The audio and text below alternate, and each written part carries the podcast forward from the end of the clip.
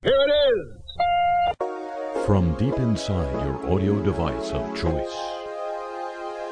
Ladies and gentlemen, sometimes they get the right guy.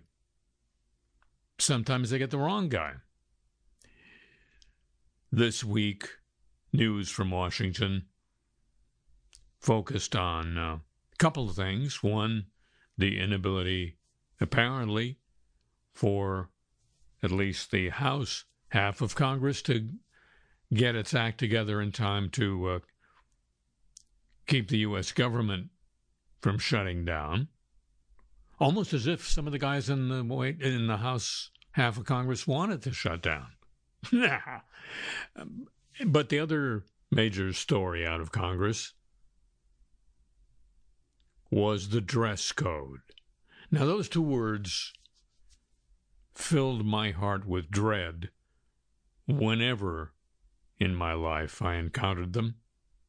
I um, have been in a lifelong personal war against the uh, abomination known as the necktie. And so, of course, I've encountered dress code acrimony on more than one occasion, especially at restaurants. You know, I um, I actually once did a piece for um, a New York satirical magazine called Spy, in which I went to a dozen New York restaurants that required jacket and tie for admission. And I came along with a photographer, and we did kind of a fashion piece on the jackets and ties that they gave me to wear in order to gain admission. They they were not the best jackets and ties, you might guess that. Almost as if to punish me for not bringing my own jacket and tie. I um I just have this nutty conviction that if a restaurant wants to tell me what to wear in order to eat their food, they should pay me money. You know? Just a thing I have. Um, so this week, the dress code of the United States Senate was loosened to allow Senator from Pennsylvania, Mr. Fetterman, not Mr. Fenneman, Mr. Fetterman, to wear um, hoodie and shorts on the Senate floor and in the chairs, too, if he so desired. And uh, there was an explosion of outrage by the defenders of the status quo about Mr. Fetterman and the adjustment that had to be made for him. And nowhere, I mean, I, I didn't read every story or watch every story about this. I may have missed somebody's reference to the fact that Mr. Fetterman is not the first guy to be on the floor of the Capitol not wearing a jacket, tie, suit, the thing, the uniform.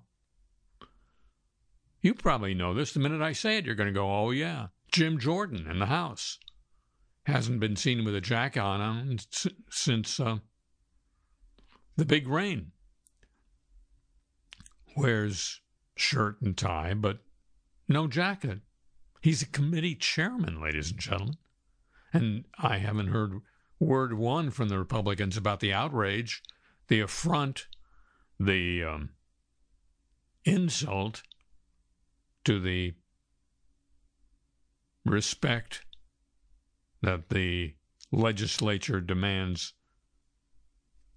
of at least the sartorial choices made by its members.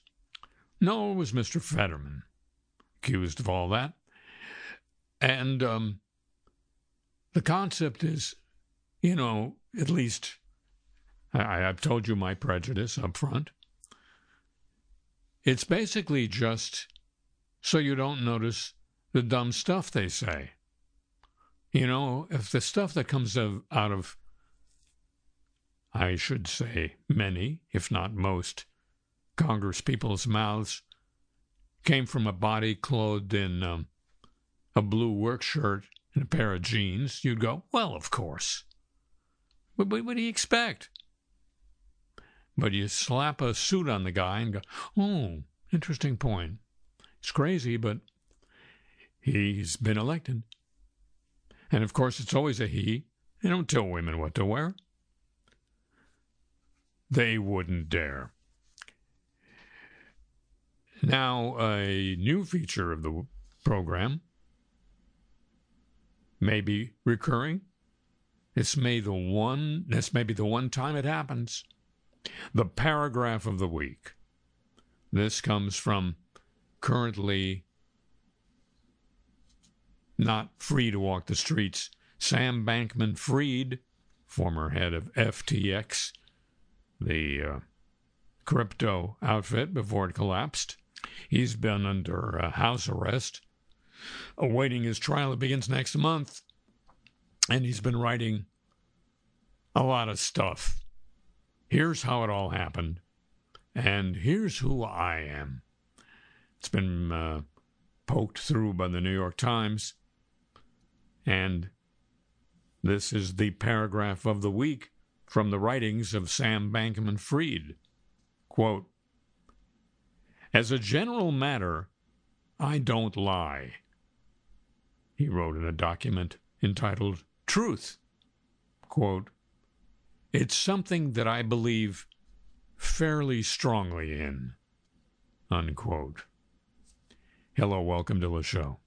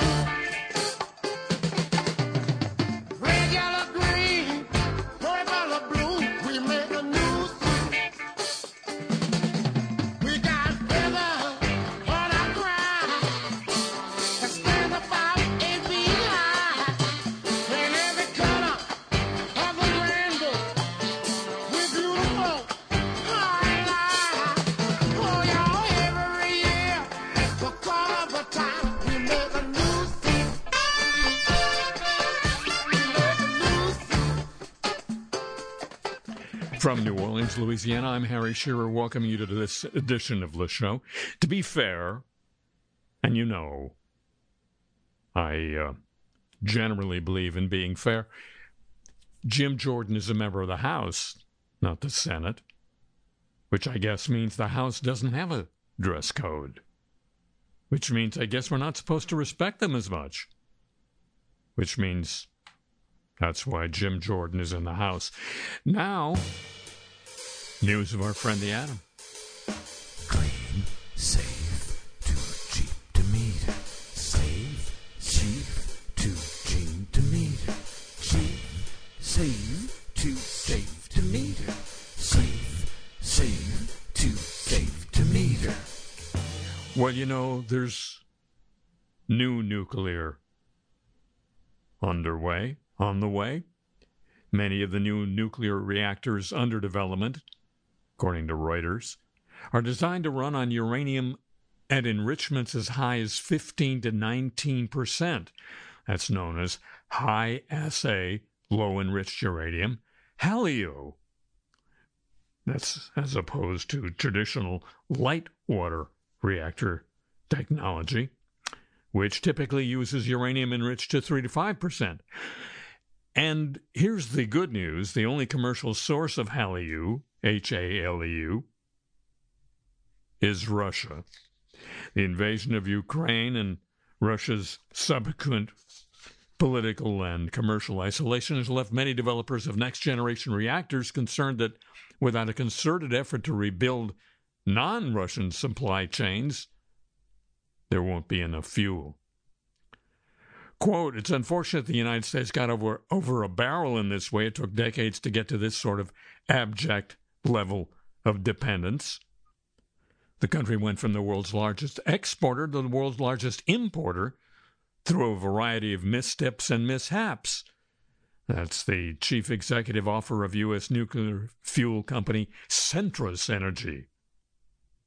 TerraPower, a nuclear reactor developer founded by Bill Gates and winner of U.S. Department of Energy funding as part of an advanced reactor demonstration program, said the invasion would mean a delay to the employment of its natrium reactor by at least two years. It has become clear that domestic and allied HALEU manufacturing options will not reach commercial capacity in time to meet the proposed 2028 in service date for the natrium demonstration plant. That's from the president of TerraPower. Renewed interest in nuclear power as a low emission energy supplier and amid uncertainty over fossil fuel supply chains means greater investments will be needed in all kinds of nuclear fuel. That's according to the World Nuclear Association in its recent biennial report. Says the tripling of nuclear capacity needed by 2050 is part of global strategy to reach net zero will require investment in a significant expansion of nuclear fuel supply, supply worldwide, as much as it will need investment in new nuclear capacity worldwide. The potential increase in demand for HALEU fuel, due to the potential new wave of advanced reactor designs, would need, need to be met by a significant expansion of the supply of HALEU regardless of current sources. Unquote, the report. First step for the industry to address a looming fuel bottleneck is admitting there could be a problem matching supply with demand. Well, that never happens. That's according to uh, C- CEO Malcolm Critchley of ConverDyn. He uh, was co chair of the working group which drafted the World Nuclear Association report. Some of these projects, he says, need to be accelerated. There needs to be incentives for that to happen. We are running out of time, and there needs to be more collaboration between buyers and suppliers, he said. I don't think we can just sit back and hope that sort of organic demand will ultimately result in supply. Unquote. Him. Enrichment in the U.S. was once a government monopoly. It turned the business over to the private sector in the 60s. Remember the 60s? It seemed so free. Not so much freeing it, setting it adrift, says an independent analyst at the Breakthrough Institute, part of a three part series for the American Nuclear Institute. Do we have too many institutes yet? That was uh, the series was called the U.S. Nuclear Fuel Gordian Knot from Global Supplier to Vulnerable Customer. Nuclear sector concerns are now being heard in Washington. However, last year the U.S. government passed the Inflation Reduction Act. It offered some $500 million for HALEU. I'm going to call it HALEU production. The additional $100 million to start a HALEU transportation system, another $100 million for research, development, demonstration, and commercial use. It's a start, says Reuters, but it falls short of the 3.5 million the new Nuclear Fuel Security Act says is needed to encourage a diversity of suppliers and technology. The bill calls on the Energy Department to arrange two or more contracts with members of the newly formed HALEU Consortium to begin acquiring not less than three metric tons per year of the new fuel by next year. The legislation earned widespread bipartisan support, but funding or finding the necessary funds and allocating them will be complicated in the current legislative environment, i.e., shutting down I know the feeling, man. Meanwhile, victims of nuclear contamination rallied in Washington this week in support of bipartisan legislation that would extend compensation for those harmed by radioactive waste. U.S. Senators Josh Hawley, a Missouri Republican, and Ben Ray Lujan, a New Mexico Democrat, held a rally and a press conference outside the Capitol, part of their efforts to advance legislation to extend coverage from the Radiation Exposure Compensation Act. People from New Mexico, Utah, and Missouri, including advocates and others from St. Louis who had been harmed by nuclear contamination, joined the event. Hawley sponsored an amendment to the National Defense Authorization Act that the Senate adopted a couple months ago. The amendment extends the uh, compensation program to include people in St. Louis who were affected by improperly stored Manhattan Project waste. For decades, private companies and federal agencies knew the haphazardly handled waste posed a risk to human health and the environment, but chose to downplay it. That's according to the Missouri Independent. Following World War II, uranium refined in downtown St. Louis was dumped, uncovered, at the city's airport. Chunks of radioactive waste fell from trucks on the road to the uh, St. Louis County Airport from the processing facility. Once at the airport, the wind and rainwater carried the waste into Coldwater Creek, that won't be fully remediated for another 15 years. Quote, if the government is going to create a disaster, the government should clean it up, said Senator Hawley, wearing his suit jacket. He said it's the responsibility of the federal government to pay the bills of the men and women who have gotten sick and to pay the survivor benefits of those who've been lost. Quote, the government used the city of St. Louis as a uranium processing facility, as a major site and then when that was over, what did it do? Did it take care of the waste? Hawley asked rhetorically. No, he answered. It allowed it to seep into the groundwater. It allowed it to get into the soil. He referenced high breast cancer and childhood brain tumor rates in St. Louis and said it's not a coincidence. Quote, generations of Missourians, children, were poisoned because of the government's negligence unquote, Senator Hawley. Coverage under the Compensation Act would also be extended to New Mexico, quote, downwinders, unquote, They live downwind of the bomb's testing site in Los Alamos, New Mexico, and post 1971 uranium miners. Hawley, Lujan, and U.S. Senator Mike Crapo, sorry about that, an Idaho, an Idaho Republican, worked in a bipartisan effort to get the amendment included in the defense authorization bill, which still must be negotiated by the des- uh, dress code and non dress code houses of Congress. Crystalyne Curley, Speaker of the Navajo Nation Council, said there's a debt owed to Navajo uranium workers. She said from 1944 to 1986, nearly 300 million tons of uranium was extracted from Navajo Nation. She says the government failed to adequately communicate with Navajo uranium workers, neglected to translate the risks associated with radiation exposure. This has led to generations of illnesses and deaths across Navajo communities. The downwinders in New Mexico still aren't eligible for compensation that's offered to residents downwind from another test site in Nevada. Residents downwind of that site in parts of Nevada, Utah, and New Mexico can receive a payment of up to $50,000. Mary Dixon, a downwinder from Salt Lake City, said she and other nuclear contamination victims are the legacy of J. Robert Oppenheimer. Dixon, who had thyroid cancer and had a hysterectomy due to tumors, said two of her sisters were also diagnosed with cancers. Dixon's older sister died from cancer, and her niece has thyroid cancer.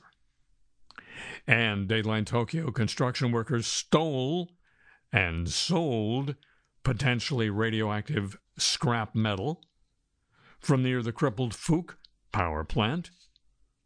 That's uh, what the Japanese Environment Ministry reported this week. The materials went missing from a museum being demolished in a special zone around two and a half miles from the Fuke plant. People were allowed to return to the area last year after intense decontamination work but uh, radiation levels can still be above normal, and the Fuke plant is surrounded by a no go zone. Japan's Environment Ministry was informed of the theft by workers from a joint venture conducting the demolition work in late July and is exchanging information with police. That's what ministry officials told Agence France Presse. Ah, the French. If radioactivity levels are high, metals from the area must go to a storage facility, interim, of course, or be properly disposed of. If low, they can be reused. The stolen scrap metals had not been measured for radiation levels, according to the Japanese Environment Ministry. And they should know. Clean, cheap, safe too safe to measure, our friend the atom. Now, just one um, item of news of the Olympic movement this week. Almost two decades on from the 2004 Athens Olympics, Greece is reminded of the cost that often comes with hosting the quadrennial competition. This, according to the British newspaper, the Daily Star. Greece spent eight billion pounds, that's 10 billion American, to bring the torch back to its borders, a hefty chunk of which went to building the Olympic Park.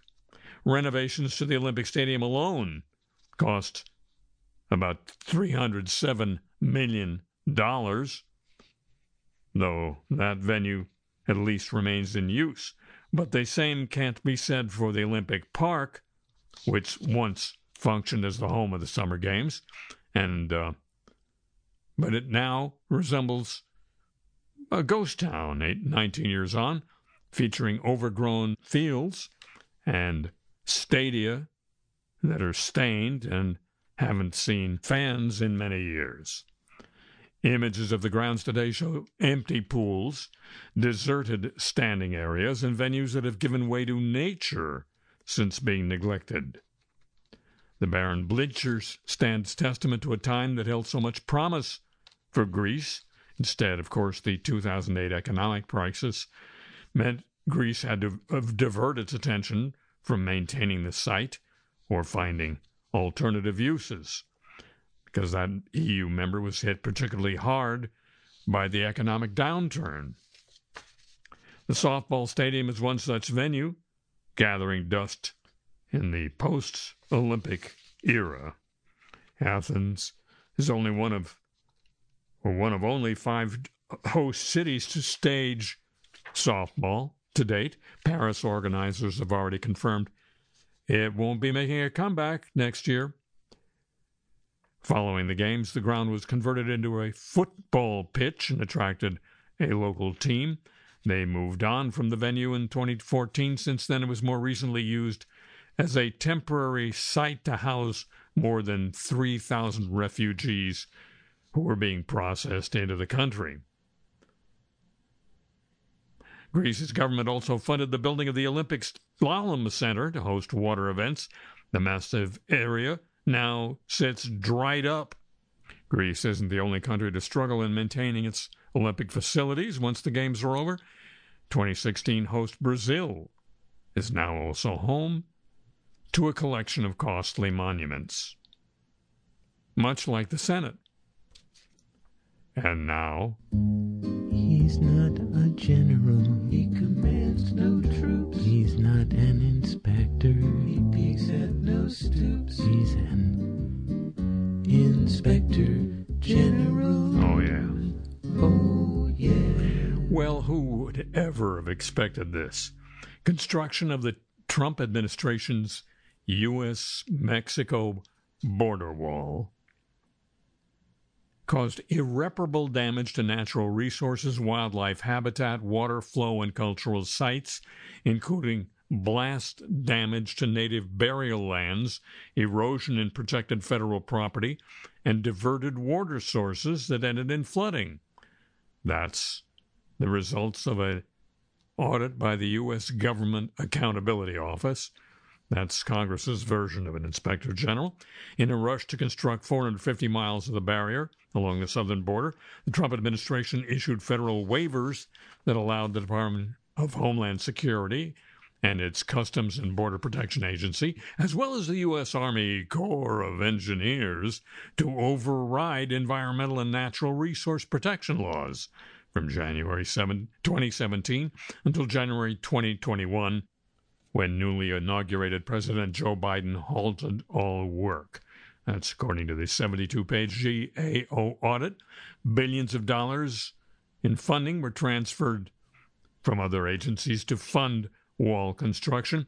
Environmental impacts include hindering wildlife passage, including endangered species, by replacing vehicle barriers with narrower, narrower pedestrian barriers, according to the audit.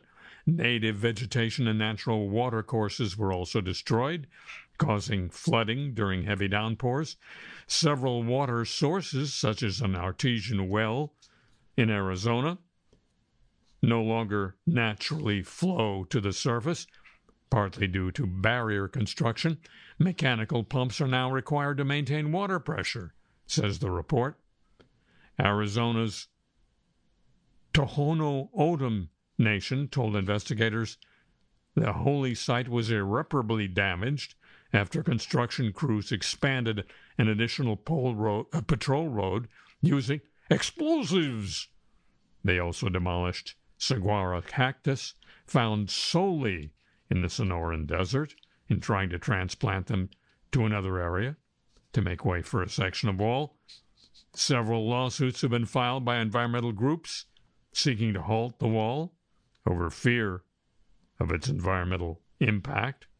A Democratic member of Congress from Arizona requested the GAO audit, was a vocal critic of the wall, calling it a political stunt. Now he says wants he wants Congress to transfer at least 225 million from Home, Homeland Security's upcoming budget to Interior and Forest Service for restoration. Congressional Republicans were critical of costs being spent to store unused wall materials. The Corps estimates that cost at $130,000 a day. And you know nobody can find cheaper places to store unused building materials than the Army Corps of Engineers. And now, ladies and gentlemen, news of the godly. Dateline Vienna. A statue of late German Cardinal Franz Hengsbach will be removed from outside a cathedral after allegations of sexual abuse against him surfaced, according to Catholic Church officials. A memorial for victims of sexual abuse will be created to take the place of the statue, which was erected in 2011, according to a German news agency. The move came after several hours of closed door deliberations. The controversy around the statue, just outside Essen Cathedral, was sparked this week when the German Diocese of Essen and Paderborn announced they had started investigations into at least three sexual abuse allegations brought against Hengsbach. Two date back to the 1950s and 60s. The first case alleges that Hengsbach abused a 16 year old girl in 1954 while he was still an auxiliary bishop in the city of Paderborn. The second case dates back to 1967 when he allegedly assaulted another woman during his time in Essen when he was already a bishop. The latest allegations were made by a third victim just last October. And the Australian Catholic Bishops' Conference has described sexual misconduct allegations against a prominent Western Australia church leader as deeply distressing, unquote. The long serving Catholic Bishop of Broome, Christopher Saunders, has been the subject of a Vatican investigation into allegations of sexual and professional misconduct, first revealed by the Australian ABC in 2020. The 73 year old who lives in the Kimberley town denies any wrongdoing. He resigned from his post a couple of years ago, retains the title Emeritus Bishop of Broome. Excerpts from the report to the Vatican, which have been made public, allege the bishop sexually assaulted four teenagers and young men, potentially groomed another 67 and kept a cache of guns and cash, a cache of cash, on church premises. The Archbishop of Perth says the allegations leveled at the bishop in the report were very serious and deeply distressing. He said he hoped the Holy See would not delay its determinations on the uh, cleric. That Archbishop, Timothy Costelloe, described the Vatican's investigation called vos estis as a, quote, long and painful process. It's not been released in full. That is the report from the investigation carried out by two former Western Australia detectives. An advocate for accountability within the Catholic Church said it was common for investigations to be shrouded in secrecy. It's a very secretive process, says Anne Barrett Doyle the co director of a website called Bishop Accountability. The slowness and lack of updates are par for the course in just about every Vos Estis case, and just complete silence for months or even years from the Vatican. She said the investigations do not have sufficient transparency. Quote, this is a quintessentially clericalist process, elitist, and tightly Vatican centered. Unquote. Now, the news of the godly spotlight shifts to France. An estimated 330,000 children were victims of sex abuse within France's Catholic Church over the past 70 years. That's according to a report released this week. It represents the country's first major accounting of their share of the worldwide phenomenon. The figure includes abuses committed by some 3,000 priests and other people involved in the church, wrongdoing the Catholic authorities covered up over decades in a systemic manner, according to the president of the commission that issued the report. The head of the French Bishops' Conference asked for forgiveness from the victims, about 80% of whom were boys, according to the report. Well, boys are prone to forgiveness, aren't they? The Independent Commission urged the church to take strong action, denouncing faults and silence. It also called on the Catholic Church to help compensate the victims, notably in cases that are too old to prosecute via the courts.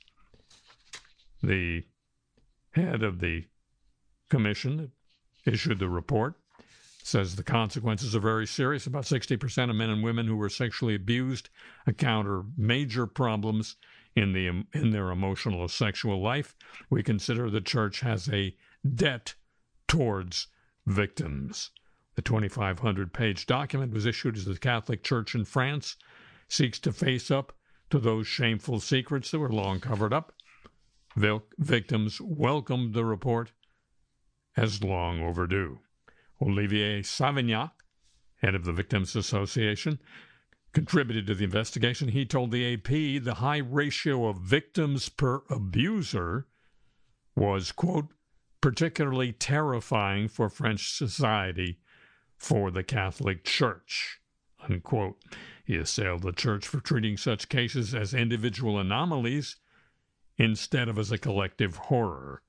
He described being abused at age 13 by the director of a Catholic vacation camp in the south of France, who was accused of assaulting several other boys. The priest in question was eventually found guilty of child sexual abuse, sentenced in 2018 to two years in prison with one year suspended. News of the Godly just for you. And now, ladies and gentlemen, I'm, I'm sure you noticed a few days ago Donald Trump uh, delivered a uh, set of what have been described in many media accounts as a rambling set of ruminations at a political meeting, among which were these, I'm going to call them thoughts about the current president. We have a man who is totally corrupt and the worst president in the history of our country, who is cognitively impaired, in no condition to lead, and is now in charge of dealing with Russia and possible nuclear war. Just think of it. We would be in World War II very quickly we're going to be relying on this man. Yes, he said World War. We're going to be in World War II. Now, the music, I should add, uh, was part of the event. I didn't add it. But yes, he said World War II would be in our future. And um, many observers and commentators, pundits, think piece writers said that was a gaffe. But uh, my information is that, uh, au contraire, Trump doubled down. There's a man in the White House who poses such a danger. He's a bigger threat than the Lonely Ranger. We should all be afraid of what he'll put us through. A little thing called World War II. He's already been so crazy so far. Why the hell would he want to start the second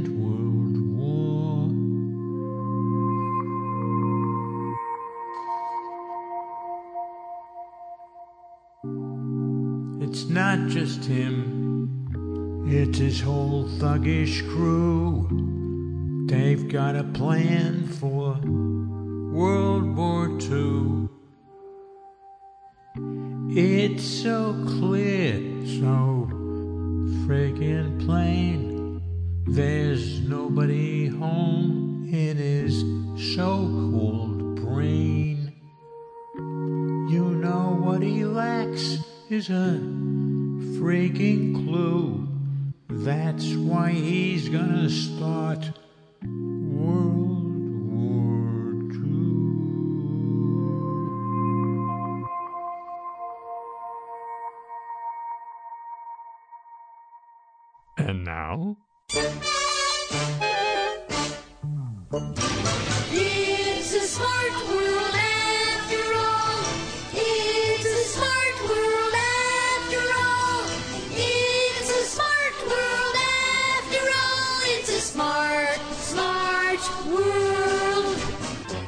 the U.S. Air Force has denied a request by Varda Space Industries to land its in space drug manufacturing capsule at a Utah training area.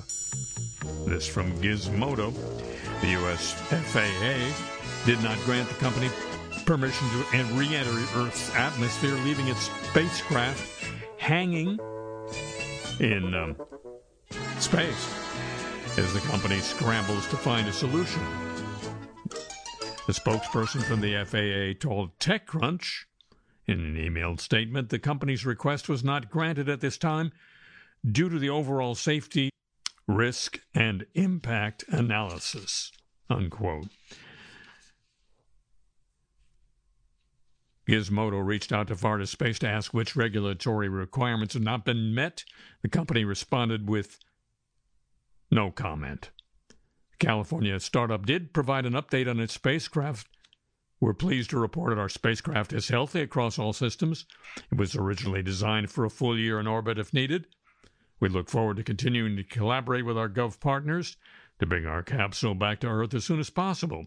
It was, unquote, it was launched, was its spacecraft, June, June 12th. It's designed to manufacture products in microgravity environments and transport them back to Earth. On June 30th, its first drug manufacturing experiment succeeded in growing crystals of the drug ritonavir, used for the treatment of HIV, in orbit. No, orbit. The microgravity environment provides some benefits that could make for better production in space. Protein crystals made in space form larger and more perfect crystals than those created on Earth. Varda's co-founder wrote on X, "Space drugs have finished cooking, baby." Unfortunately, the space drugs are not allowed to come back to Earth. Capsule was originally scheduled for re-entry earlier this month. The company's application was denied on September 6. Varda formally requested the FAA reconsider its decision on September 8th.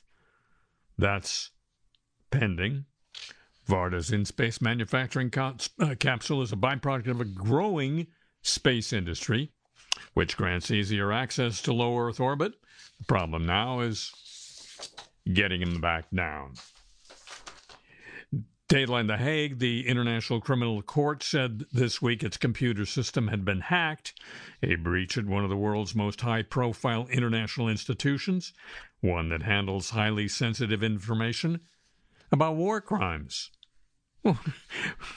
We don't care about those. The ICC said it had detected unusual activity on its computer network at the end of last week, prompting a response that was still ongoing. A spokesperson declined to comment on how serious the hack was or who might be behind it. China's Ministry of Industry and Information Technology announced this week it'll form a working group to set metaverse standards. Without them, metaversal manners have meandered. According to the Register, Beijing's latest regulatory effort seeks to accelerate standardization of whatever a metaverse is and keep up with the pace of international development of metaverses. The ministry explained its concerns about use of sensitive personal information in metaverses. Oh, yeah, proliferation of digital identities, pyramid schemes, and online violence. Bad information security is also a concern, so they've decided it's time to clean house. Quote, some capital and enterprises have taken advantage of the popularity of the metaverse to speculate, resulting in its concept far from the actual value, which restricts the development of the metaverse industry to a certain extent, said the Chinese agency. The working group will include experts from enterprises, scientific research institutes, universities, and unspecified metaverse mavens. The uh, agency laid, laid out a uh, three year vision for the metaverse. It named the metaverse as one of several tech sectors in which China will seek global leadership, with standard setting, therefore, being a key activity. If you think metaverses are less than entertaining now, just wait till the Chinese government runs them. And now, ladies and gentlemen, the apologies of the week. We're so sorry. London based Nigerian fashion designer moa Moalalola Ogunlesi has apologized. She was cruising for a bruising after stirring a backlash online for showing a mini skirt in her spring 2024 collection at London Fashion Week. The skirt features a print of the Saudi Arabian flag. Her collection contained various flags as miniskirts, including those of China, the UK, and Japan. Saudi Arabia's flag features the Shahada, the Islamic oath, which says there is no God but God, Muhammad is the messenger of God. Major Arab and Muslim fashion accounts are, urge the fashion distributor to halt sales of the Mowalola items, threatening to boycott the company. The distributor, Farfetch, has a large customer base in the Middle East. Ogunlesi initially mocked the controversy, on X. A miniskirt being an act of war in 2023 is so dystopian, she said on X. Cry me a river. Designer later, later deleted posts and apologized for hurt or offense her designs caused. Quote, after the show, I found that one of the flags, Saudi Arabia, features sacred words, and its use has caused great offense. Now that I've been educated on this topic, I sincerely apologize for this, Hogan Lazy said on X. Thank you for holding me accountable, and I appreciate your understanding as I learn from this experience. Unquote. Users on X criticized the design in posts, calling it disrespectful and offensive. Miniskirt isn't the first time Mowalola has used religious symbols and designs. The brand frequently used the crucifix in its spring collection earlier this year. Chief of Police in Columbus, Ohio, apologized to a father who posted a video showing two officers blaming his 11 year old daughter for being groomed after he reported it. The department announced an investigation into its response after the man shared a doorbell cam video of the interaction. The father said he called the police because the girl was manipulated into sending explicit messages of herself to an adult man. The video showed one officer warning that the girl could be charged and punished for creating, quote, child porn, unquote. The uh, police chief said in a statement that the Columbus Division of Police was investigating its officers' conduct. Quote, My expectation is that our officers treat every victim of crime with compassion, decency, and dignity, she said. What I saw in that video did not reflect that. She said the case had been referred to the department's inspector general. I want to make clear, the chief continued, this incident does not reflect the division as a whole. As soon as we learned of this incident, we immediately reached out to the a father to apologize and to assure him that this matter was being fully investigated, both the actions of this officer and more importantly, any crime committed against his child. Unquote. He posted the video of the encounter on TikTok, where it quickly began to spread. The TikTok post said the daughter had been a victim of an online predator who was a grown man. He manip- manipulated her into sending pictures of herself. He wrote as the caption of the video. The video then captures a short conversation between the man and one of the two police officers that arrived. The officer seemed dismissive of him and immediately jumped, telling him what his minor daughter could be charged with. Quote, I mean, she can probably get charged with child porn, she informed him. Who can? She can, the dad responds. She's 11 years old. Doesn't matter, the female officer insists. She's still making porn.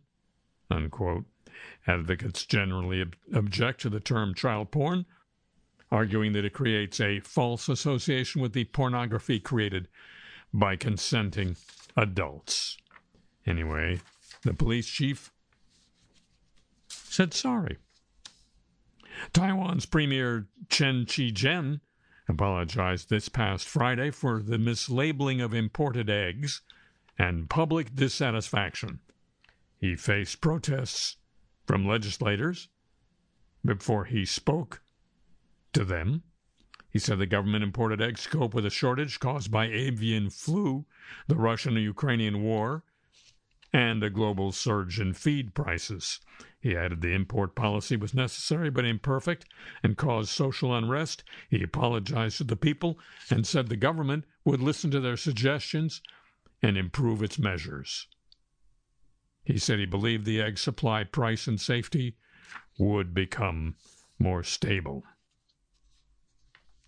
Dateline Dayton, Ohio, sweet treat turned sour as a social media post by an elementary school stirred up outrage. Donovan Elementary School in Lebanon, Ohio, posted on social media that the school will be holding an ice cream Friday for the first time. Students without enough funds or a negative balance on their lunch accounts would be unable to receive ice cream. Quote, a student must have money on their account to purchase an ice cream, the school said. If a student has a negative balance, they will not be able to purchase an ice cream, even if they bring their $1 for ice cream. The original post went on to say students were only to, uh, allowed to buy one ice cream and were unable to purchase one for anyone else. As of last Friday, the post racked up over 11,000 reactions, 13,000 comments. Of the 13,000, most people were seen in outrage over the post. One person wrote, quote, This is gross. I hope you realize how disgusting this is and stop punishing students over something they cannot control. I'm repulsed. Do better. Unquote. By Friday at 9:30 a.m., the school addressed the initial post saying it lacked empathy. We're sorry for the way the message was communicated. The wording lacked empathy and, sensitivity for students who have low or negative meal account balances. We work very hard to provide so, uh, school lunches to students by removing barriers and eliminating the stigma associated with the lunch assistance program. This post inadvertently sent the message that we would embarrass students or turn them away for an issue outside their control. The message fell short of our values as a district, and we sincerely apologize. The Donovan Elementary School. Adidas CEO Bjorn Gulden has apologized for suggesting during a, pa- a, podcast that rapper Ye, formerly Kanye West, did not mean the anti Semitic statements he made last year. It was those statements that resulted in the sportswear brand cutting ties with him, whom Forbes describes in this item as an ex billionaire. Anti Defamation League CEO Jonathan Greenblatt tweeted that he'd spoken with Gulden, who apologized for his misstatement. Unquote. Gulden also told Greenblatt his company is committed to fighting anti Semitism and opposes the quote ugly hate expressed by West. Gulden took over as Adidas CEO earlier this year after the uh, sports apparel giant ended partnership with West and his Yeezy brand. I didn't say sleazy, I said Yeezy. The new Adidas CEO appeared on a podcast and uh, he said West made some comments that weren't, quote, that good, unquote, but he didn't think the rapper, quote, meant what he said about Jewish people. He added he doesn't think West, quote, is a bad person. It just came across that way, unquote. After Adidas and other major brands dropped West as a celebrity spokesperson, and uh, he got suspended by all major social media platforms. He appeared on podcasts and interviews where he doubled down on his remarks and even praised Adolf Hitler. But to be fair, Hitler also praised him. The Apologies of the Week, a copyrighted feature of this broadcast. Thank you.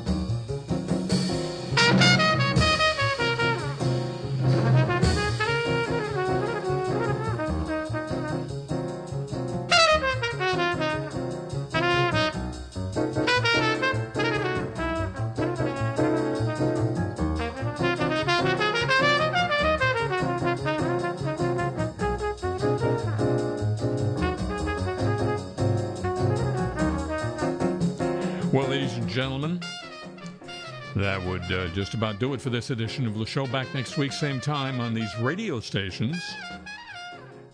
And whenever you want it on your audio device of choice. And it'd be just like Rupert Murdoch regaining control of Fox. If you would agree to join with me, then would you already? Thank you very much. Uh huh. A tip of the show chapeau to the San Diego desk, to Pam Halstead, to Thomas Walsh at WWNO New Orleans for help with this particular broadcast. And um, this broadcast has an email address. I know. So very 1993. But you can still use it if you like to um, get the music playlist for this show, to get Cars I Talk t shirts for everyone who remembers and to see all sorts of other stuff that might tickle your fancy or other parts of your body, all at harryshearer.com. And I'm on the other thing at the Harry Shearer. The show comes to you from Century Progress Productions and originates through the facilities of WWNO New Orleans, flagship station of the Change is Easy radio network. So long from the Crescent City.